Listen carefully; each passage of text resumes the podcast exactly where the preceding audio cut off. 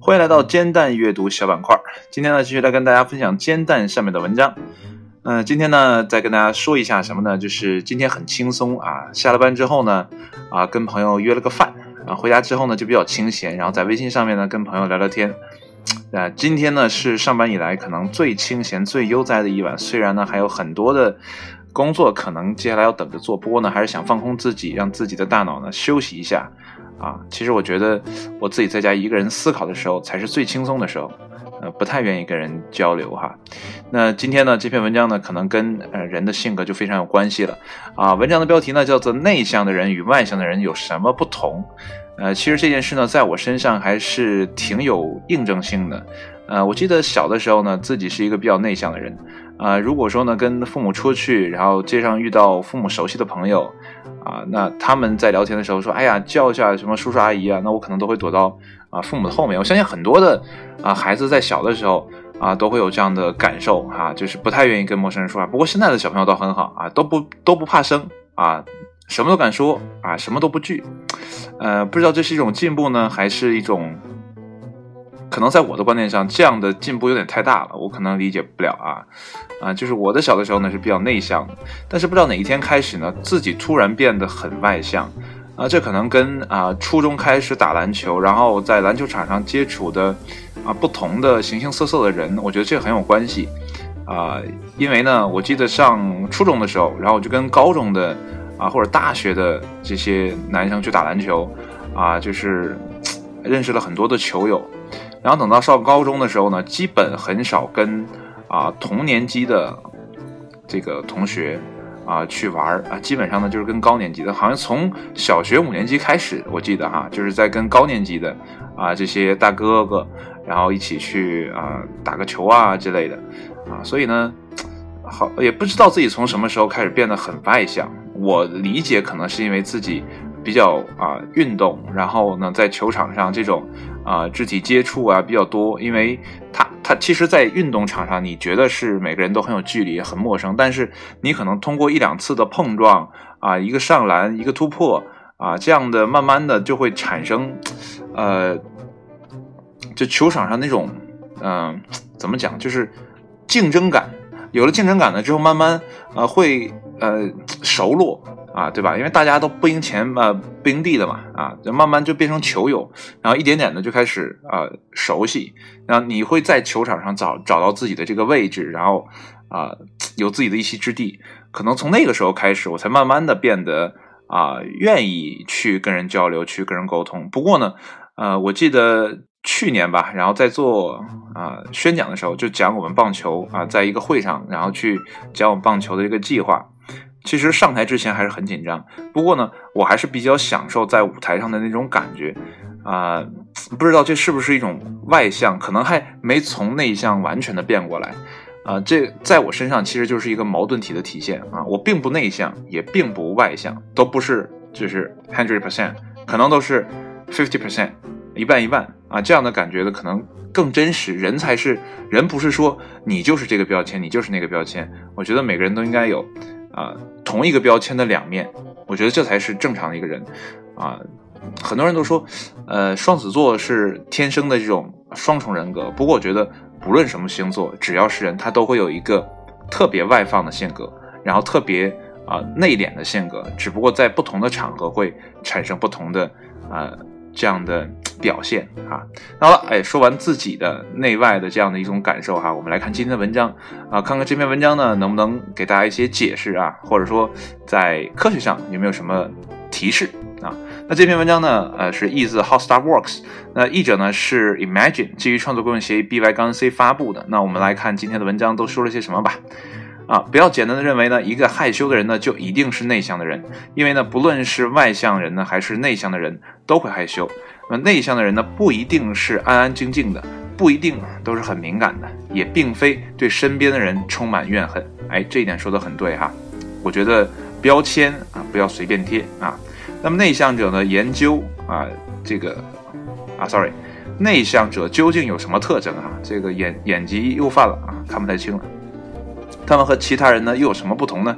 那么最近呢，由威尔啊皮尔森啊，Will Pearson 和这是麦克什哈迪库德共同主持的播客《兼职天才》。哎，播客啊，Podcast 啊，大家可以去 Podcast 去听这个节目哈。呃，其实我这个节目呢也在往 Podcast 上传啊，不知道传的怎么样，一直也没时间去查一下哈，不知道这个 Podcast 上有没有我的节目哈。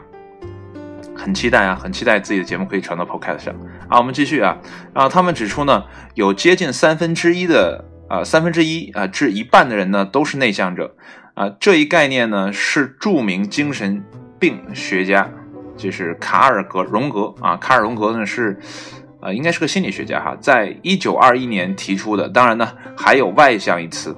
虽然呢，在西方社会，内向的人呢，并不像外向的人那么受欢迎，但是呢，两种性格类型呢，都有利有弊。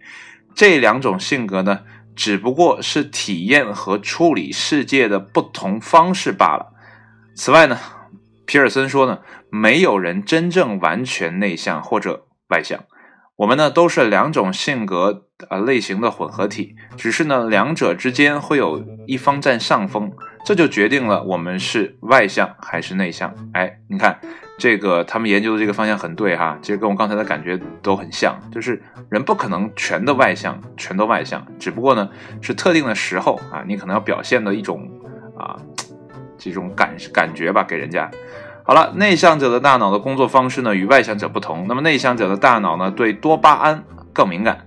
那多巴胺呢是一种神经递质啊，当我们呢冲动行事的时候呢，或是做一些有风险的事呢，啊，这种神经递质呢会让我们感觉良好，哎，这就是那些追求刺激的啊，这种极限挑战的人呢，他们脑子里会分泌这样更多的多巴胺来刺激他们啊，他们会有一种正反馈，会去做更多疯狂的啊，更加超越极限的事情哈。那么这些呢意味着。啊，内向的人呢，并不需要太多的多巴胺呢，就能啊，这个活力满满。那么太多了呢，反而会过度刺激。因此呢，内向的人呢，喜欢独处，或者呢，只和一小群人待在一块儿。哎，这跟我其实蛮像的。啊。如果这么说的话，我可能是一个非常，嗯，就是内向可能占上风的这样的一种人哈。那么此外呢，内向者的大脑呢，通常啊，这个是乙酰胆碱。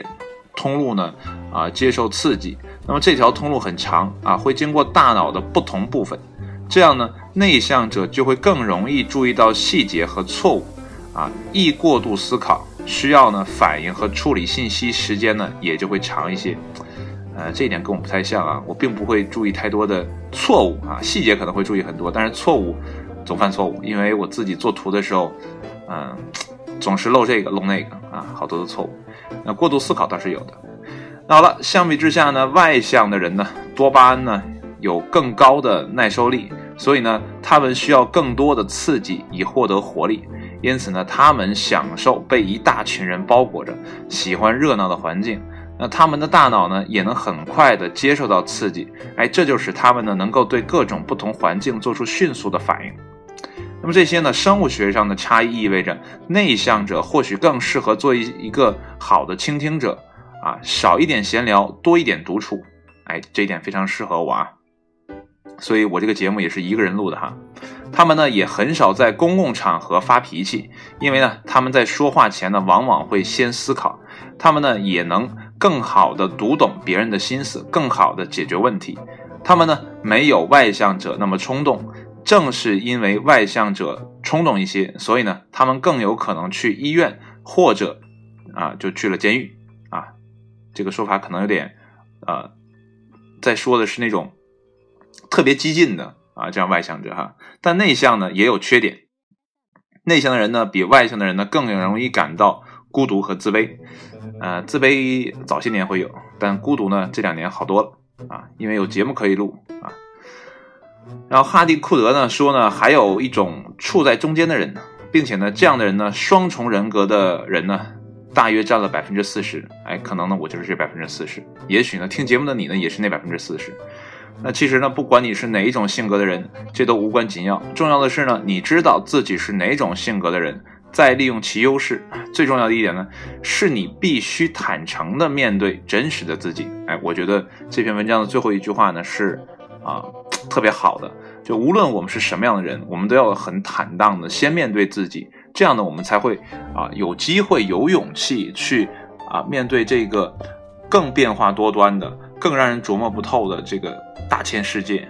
也许呢，这样的话呢，我们才能在这个世界上找到自己的存在感以及自己的啊立足之地啊。首先，我觉得还是人应该认清自己。呃，通过录节目这。差不多一年的时间哈，尤其是啊，在说你该不该这个节目的时候，我觉得啊自己有所思考，但进步有多少，我呢不敢说啊。这样说呢可能会有点，呃，这个老王卖瓜自卖自夸啊。但是呢，我觉得更多的思考，然后和更多的实践，会帮助一个人呢啊得到更快的成长。如果光思考不实践，这也不可以；如果光实践不思考，我们跟啊这些。动物可能就没有什么分别了，所以思考是要的，啊，适当的付出和努力也是要的，只有这样，啊，这个思行合一啊，才能做到更好的自己。这也是我对自己的一个要求，就是像这个 Robin Williams 那首歌里唱的 “To be a better man”，啊，这是我一直的向往。不过呢，呃，这种没有止境的向往也不是件好事啊，得给自己定个目标。嗯，每天吧，反省自己，让自己变得更好。好吧，就先这样。今天的节目就到这里啊。今天的时间很早，现在是十点的啊四十三分，我可以早一点的休息啊。好了，今天节目就到这里，谢谢你的收听，我们下期节目再见，拜拜。